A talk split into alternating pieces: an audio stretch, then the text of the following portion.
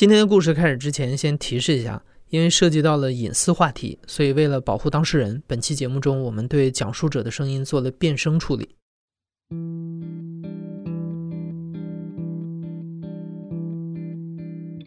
你好，欢迎收听故事 FM，我是艾哲，一个收集故事的人。在这里，我们用你的声音讲述你的故事。每周一、三、五，咱们不见不散。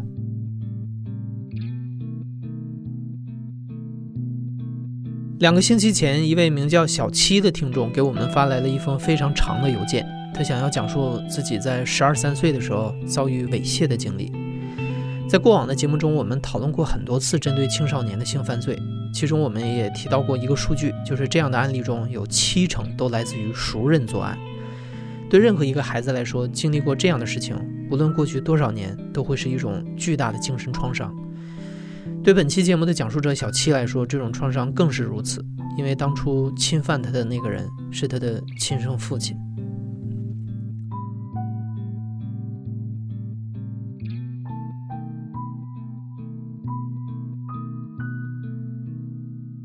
考虑到我个人这个事情的特殊性，我还是不太愿意以父亲去代称他。从血缘上或者从事实上，他确实就是我的父亲，这一点无可辩驳。但是，作为我个体而言，我不太想说以他是我的父亲这样去定义。那么，接下来我还是会希望用 A 去代称这个人。现在有几年没见他了，印象中的样子是，他很瘦，个子呢也不高，大概在一米六零左右吧。呃，与此同时呢，当你问我描述他的样子的时候，我我想起了一件事情，是老是有人说我跟他长得很像，我很讨厌这一点。即使没有这个事件本身，他也是一个失败的父亲，就是我可以这么去说。我觉得我没有带任何什么主观的判断，那种主观的想法在里面。当时是初一左右，那个时候是，反正就因为各种原因，我的母亲是不在我们身边的，然后只有我跟 A 在，我们家庭条件也比较差。在外地，然后只租了一间房子，呃，当然一间房子里面自然是只有一张床，所以其实，在很久以来，我都是跟我的父母亲是睡在同一张床上的。有一天晚上，就是我睡在左侧，他睡在右侧，我模模糊糊的，我感觉有人在动我，好像就是很自然的，我不知道是因为由于什么原因就醒过来了。当时我应该是平躺着的，然后是 A 把他的手伸到了我的。嗯，简单点说，就是伸到了我的下体。我感觉我那一刻是没有，也不能叫没有情绪，没有办法很准确去定义我那一刻情绪究竟是慌张害怕多，还是不解跟疑惑多。我感觉就是都有，但是整体上当它混杂在一起中，似乎更是一种懵懵然的状态，一种懵的状态。所以我好像就假装我没有醒。过了一会儿之后，我感觉是小几分钟左右，他就。把他的手收回去了，后来又醒了很久，就是在他收回他的手之后。至于说有没有到达彻夜没睡的程度，最后居然还是很生气的，还是睡睡着了。也许吧，就是潜意识深处肯定是明白说这样子好像是应该是不对的，但是具体到说。比如说性器官，或者说每个人的性器官又究竟是怎么一回事？简单点说，就是为什么男性喜欢进行这样的一个行为，或者是说我要怎么保护自己，在我的日常生活中，就整个这一大块吧。我觉得我是，嗯，一定意义上说可以说是一无所知的。然后我的母亲也从来没有教导过我这一块。我其实完全回想不起来第二天晚早上的记忆了，就是我对第二天早上是没有任何记忆的。是不是只发生了一次，还是发生了两次、三次？我不太记得清，最多大概两次、三次这样一个情况。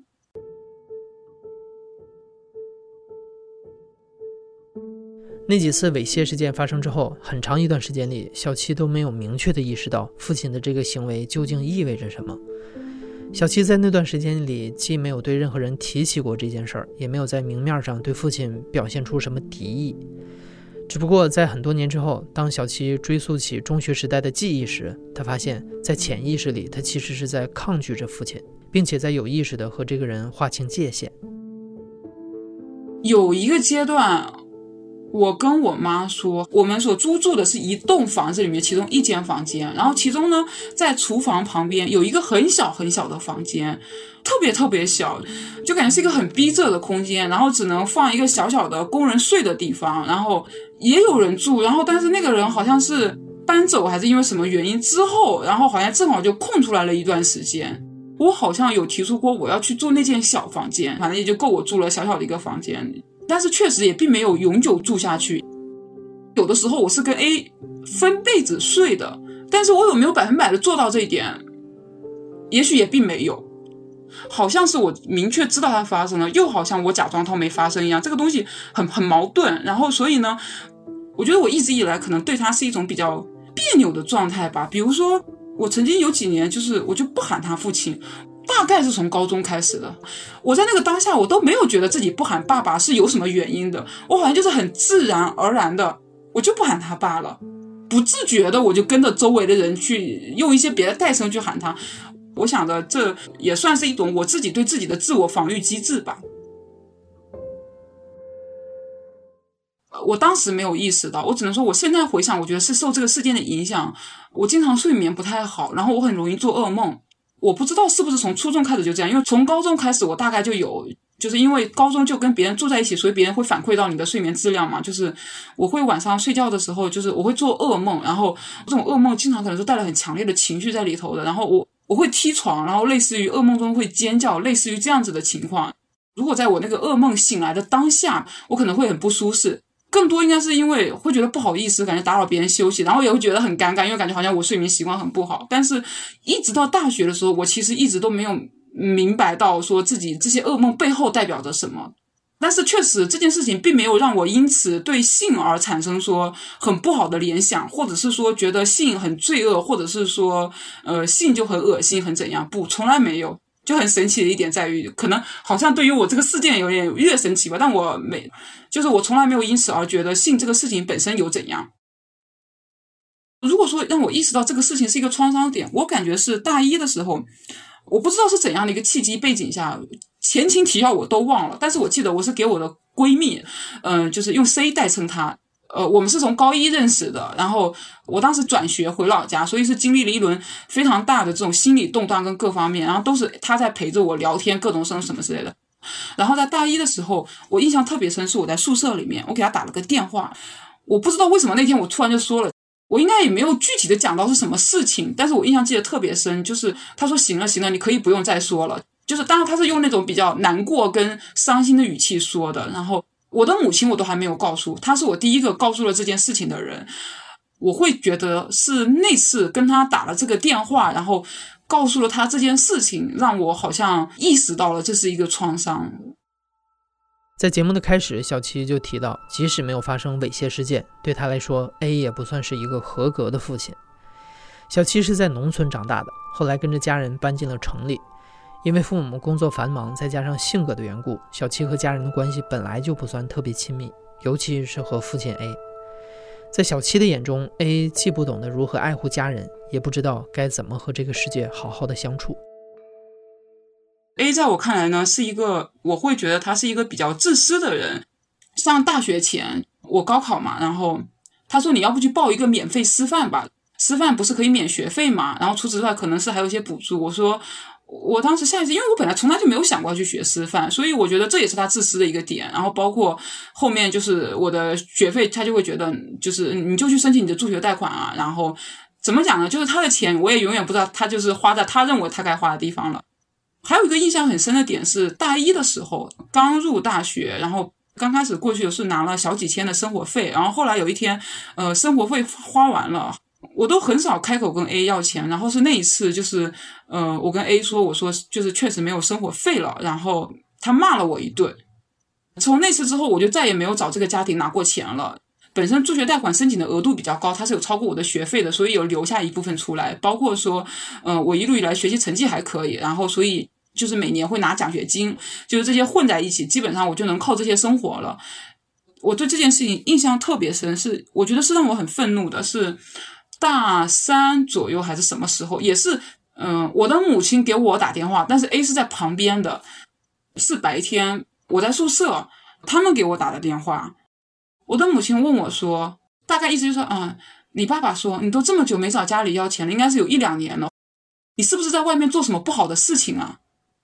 当时有带给我特别大的愤怒感，所以我现在都会记得说，怎么会你又不给我钱？我找你要钱，你又骂我，我自己赚了钱吧？你反过来问我，你是不是在外面干什么不合适的事情了？所以我就觉得这个家庭很荒谬。我觉得他一直都明白。你想着说，一个正常的父亲怎么可能会真的希望说自己的孩子不喊自己爸爸？他有时候会以抱怨话、开玩笑的口气就讲这个，但是他也从来没有很严厉的说，比如说以那种所谓很高高在上的姿态说你怎么可以这样做女儿或者什么的，也从来没有真正要求我去喊他父爸爸。所以我内心深处觉得他一直都是明白的。好像是在大三的中间学些年，那正好是寒假，我印象中应该是过年，是在吃饭，就反正厨房有点大，然后直接在厨房里吃饭的。吃饭的时候，A 说了句什么话，我不记得了。但他这句话把我的一些很难的情绪点给引爆了，我就特别崩溃，我就直接摔筷，然后就离开那个厨，然后我就往楼上走，然后我妈就追上来，就来安慰我。应该是我妈跟我安慰说，她说这个话没有什么别的意思，或者是类似于这种类型的安慰方法。可能是一个很长久以来的深层次一直积压在那，然后我就特别崩溃，然后特别生气的说一句：“我说你都不知道他曾经到底做了什么，然后他对我怎样怎，我我应该没有讲到具体是怎样，但是大概那个意思他应该能听明白。”然后他就哭。在很多年里面，我我的潜意识深处，我总觉得我的母亲是知道这件事情，但是假装她不知道。我说你这些年是不是都知道？然后他就说：“他说他说没有没有，我一直都不知道。”然后就哭，哭了之后，然后 A 从楼下走上来，然后。我没有想他上来是干嘛的，他上来的时候就比较面无表情吧，他经常都呈现在一种面无表情的状态。就我妈在那边哭的那个房间，中间是一条比较窄的走道，我就记得是我从那个房间走出来，然后我就看他，我就看着他，然后就感觉是那种特别恶狠狠的抛狠话一样说，我都跟我妈说了，然后当然语气没有那么狠，但感觉是这种感觉，然后那种状态应该是有一种说啊，我终于有人保护我了，然后就是有一种好像是那种说看你怎么办吧那种想法在里面。他没有说任何话回应，然后他就往里走，我妈就特别生气的说：“说你滚，你滚。”后续就是这个过年，我比正常过年更早了，我就返回学校了，因为我觉得那个地方我待不下去了，我就可能初几左右吧，我忘了。然后我的母亲把我送上了车，好像也并没有说太多的什么东西。那个事情彻底撕开之后，我就会暑假也不回了，只在过年的时候回去。回去的话，我就会当那个人不存在一样。就比较情绪化的说一句，我觉得特别不要脸的，就是他在后面在过了一段时间之后，好像又会恢复这种觉得我可以行使做父亲的权利了。比如说，还会说，就是很当然的要求我去做一些，比如说家里的一些什么事情，什么什么什么事情，然后就跟我讲话，然后我就会特别不想理他，对，就呈现这样的一个姿态。其实牵扯到这个，就牵扯到我这这几年一个非常重要的一个，就是一个二次创伤，就是除了这个事件之外的，我的母亲。他那个当下哭了，然后包括后面就是他好像就会采取一种说不那么理会 A，然后包括就是那种状态。就之后的几年中，因为我不是我还是会过年回去看一下我我我母亲嘛，我母亲跟他相处的那种状态，我就会觉得说，就在我看来是很荒谬，我就会觉得好像还是在维持一个很正常的相处状态。我的母亲呢，也是一个比较典型的农村家庭妇女。他很善良，他从来对这个世界或者说对人是没有恶意的。与此同时呢，可能基于他也没有受过太多教育，所以很多时候他，我觉得他的身心可能不自觉的有点依赖于 A。然后包括有的时候，他那种不自觉的喊他，甚至他会喊我，然后喊成 A 的名字，会让我觉得说，哎，你怎么好像站到他那边去了？哎，好像你还爱着他。那时候就觉得说很天然的觉得说不一定具体到什么行为，那就有一种好像说啊，我的母亲会保护我，会带着我走，会离开这个地方这种感觉。与此同时，不完全不是这样的，所以因此我情绪崩溃了。小七之所以会精神崩溃，真正的导火索其实发生在第二年的春节前夕，在和父亲撕破脸之后，小七就把所有的安全感都寄托在了母亲的身上。在他的设想中，那一年的春节，母亲理所应当是会抛下丈夫，前往女儿所在的城市，和小七一起团聚的。而母亲也的确做出过这样的承诺。但是就在那一年的腊月底，母亲反悔了。不仅如此，她还希望小七能回老家，跟他们夫妻俩一起过年，免得被亲戚说闲话。在当时的小七眼中，这个请求就是一种背叛。他觉得母亲选择了和禽兽一般的父亲站在一边，所以那个春节，小七拒绝回家，并陷入了漫长的精神崩溃。初一的晚上，我一个人去电影院看了两场电影，然后回来的路上，然后就下公交，然后走回家的路上，然后就哭，狂哭，就一路哭回来。然后哭回来之后，我就给我其中一个同学打电话。我就说，我说我不想活了，我说我真的好不想活。然后他说，说你要不要去看看心理咨询什么的？反正那个当时就聊到这一点。然后反正就是那个年算是彻底击败了我，摧毁了我对我母亲的信任，进而我无法信任所有的关系了。很早很早之前，我就觉得我内心深处就会觉得我是没有父亲的。这个事件之后，会让我觉得我是一个没有妈的人。包括我在过年的时候，我还非常幼稚的跟我妈说：“我说妈，你以后再也不要打电话给我了。我说我没有你这个妈了。”我住在二十几楼，非常高。我对一件事情印象特别深，是那时候我打开那个二十六的窗户，在晚上，然后十一点多，我就一只脚踩在窗台上，然后一只脚就是抬头往往那个下面望，就挺高挺吓人的。然后我就看对面，我当时就想说，会不会对面正好看到我要跳楼？结果我还没跳下去，他就先报警了，多尴尬！我内心深处又会觉得说，我我应该不会跳，他可能是一种不想活了，但是也没有真的很想死，就陷于一种这样的状态中。在经历了几个月的痛苦和折磨之后，小七辞掉了工作，开始尝试着走出来。在这个过程中，他决定暂时跳出和母亲的纠葛，回头审视这一切的源头，也就是初一那年的猥亵事件。我有一个舍友用那个 Ray 去代替他，X Y Ray 的 Ray 也是个姑娘。然后呢，我空白期的这个一年多中，她是一直陪着我的，就是因为我们住在一起嘛，是互相照顾的。然后有一天晚上，我就跟 Ray。最开始我是先聊起了说，我比如说我过往是一个人在这边过年呐，然后再包括过得多痛苦多痛苦什么之类，这是这是第一次。然后他整个呈现出来给我的感觉是很安全的，当然是我在他面前我觉得我是安全的，所以我能讲吧。对，有一次我终于跟他讲起了那个最原初的那个猥亵事件，那是我第一次能够真正跟人很直接的，就不用去婉转的，比较直接的去表达讲的这件事情。他好像最开始是安静了一下，然后不记得他安慰我什么了，聊到什么了。嗯，我只能说，我我现在回想起那天晚上，感觉是很好的。我在一个我感觉安全的人的面前，去讲出了我压在心头很久的事情。呃，好像曾经有个阶段是觉得说，一个父亲怎么可以对自己的亲生女儿进行这样的行为？那就是用一个比较比较粗俗一点的话来说，就是会感觉连畜生都不如。那嗯，后来我又觉得我的潜意识深处似乎，我觉得很不能接受一点是说，我怎么没有反抗？我怎么就就任由它发生了？我怎么就装睡假装就没有发生这件事情呢？甚至到现在，我都会担心这样的一个人，比如说他现在仍然在老家，周围的人没有人知道他是这样的人，他会不会又给别人带来了伤害？其实我有的时候内心深处是有闪过这些担忧的，但是这件事情已经发生这么久了，我没有任何证据。我自己也是学法律的，就是相当于我对这个事情本身，我没有任何能够让他接受任何来自法律上的惩罚，不可能了。几乎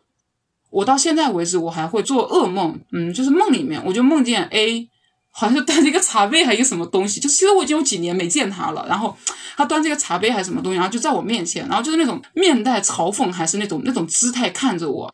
我觉得他在旁边非常生气，然后然后就很愤怒的转来转去，转来转去，然后就好像很想对他做什么。我说做什么是指有一些，比如说惩罚他，或者是说希望他应该受一些应有惩罚，或者类似什么行为。然后就是梦里面，我就感觉我在气得团团转，然后但是我什么又做不了，然后。我就特别生气的，然后就喊了一声，然后把自己喊醒了。然后醒来之后，仍然很生气，然后就就会影响一天的心情，这个样子。反正就什么骂一句脏话，就会觉得说靠，我怎么对这种人我都没有办法做什么，气死了那种感觉。最近这一年，小七开始尝试修复和母亲的关系。他把母亲接到了身边，和他一起做饭，一起出门旅行，一起聊心事。在一次一次的深度聊天之中，小七终于理解了母亲的立场。其实，在那段婚姻中，母亲有很多不得已的地方。这么多年以来，她一直都在承受着来自于丈夫的精神打压。出于一些复杂的现实原因，母亲也没有办法真正逃离这段婚姻。但与此同时，她从来没有原谅过丈夫对女儿的猥亵行为。我有一次是情绪很崩溃的时候，给她打电话，我说：“我想最痛苦、最最愤怒、最崩溃的时候，我说我很想杀了 A。”然后她说。他说我也想杀了他呀，可是杀了又有什么用呢？就他们还婚姻还牵扯更多更复杂的一些经济关系等等什么之类。就是他有的时候会有类似于这样的表述，他说：“哎，你就当那个人死了吧，你就当那个人不存在在你的生活中了。”所以就是，嗯，他跟 A 的状态，他有讲过，就是他竟然就是过他的生活，然后 A 过 A 的生活。虽然他们都还在一个，可能是在一个大房子里，但是就是两个人各自在过各自的生活了。这一年多以来，小七始终在尝试着从噩梦中走出来。他换了一份新的工作，结识了很多新的朋友，还参加了义工组织，定期去养老院陪老人聊天。除此以外，心理咨询对他的状态也起了很大的帮助。而小七之所以会想要联系故事 FM 讲述这段经历，也正是基于自己当下的状态，希望能给更多有相似经历的人提供一些借鉴。如果有过类似经历、这种创伤经历的朋友，然后不管我们现在处于什么样的阶段，然后我们永远不用为此而感到羞耻。我觉得这个羞耻感是源于，对于我而言是源于说，第一个是因为整个大环境就羞于谈性，第二点呢是。我的这个性的来自于受伤害的对象是来源于我的亲生父亲，是一个极度违背伦理化的这个对象。第三个，那可能就是源于说，我有的时候会觉得，我怎么在那个当下就没有反抗呢？这是第三层羞耻感。尤其是最近这一个月，我觉得我的这种羞耻感，它肯定不可能说一下子就从百分百变成零，但是已经很微弱了。然后截止到目前，就是那最幸福一件事情，那可能就是，嗯，就是谈恋爱了。我这这么多年，就是其实简单来说，就是先加了微信公众号，但是因为疫情嘛，也见不了面。其实我很长一段时间，我都是会觉得说，我是我是找不到爱的，我会有这种感觉，有种很悲观的想法。我觉得可能这是一种潜意识的想法，我怎么样能找到一个说能够去接纳我这一部分的人？我刚刚在聊到说跳楼这一点就很有意思，就是我有次跟他聊到，我说我曾经就是有过这种跳楼的想法，然后他说他说这样吧，下次如果你还想跳楼的话，我就带你去做跳楼机，你想跳一次，我带你玩一次跳楼机，看你以后还想不想跳。所以就是他有的时候总是能有一些非常出其不意的回答，然后就但是他这个出其不意真的很能开解到我，然后。我之前其实已经跟他讲过，我的家庭很不 OK，但是没有讲到最核心的这个事件。嗯，我我有很犹豫、很纠结，我很担心讲出这个事件反而让让他对我产生一些不好的感觉，或者说让他讲出一些伤害我的话，或者等等是。然后，所以我那天晚上就是是晚上我们语音，然后我在酝酿了很久，然后七扯八扯了很多，然后后来他就特别搞笑。还有，当我真正把这件事情就是我是很直白讲出来，就是说那可能就是曾经被亲生父亲猥亵。当然也，这也是在酝酿了很久很久讲出来。然后他说：“他说你吓死我了，我以为你得了什么重病，快死了。”他说：“他说这个事情其实对我是没有什么影响，不是说那个没有影响，他意思是说并不会影响到我我怎么看你。所以就是整体而言，就是嗯，是因为我在前面，我不管跟他讲什么，我都能够获得一个呃很好的回应，所以我也才敢跟他讲这件事情。”包括我特别搞笑，我跟他讲之前还跟我的舍友我说给我抱一下，我说给我一点力量，然后对，所以就是就是所以就还挺棒的。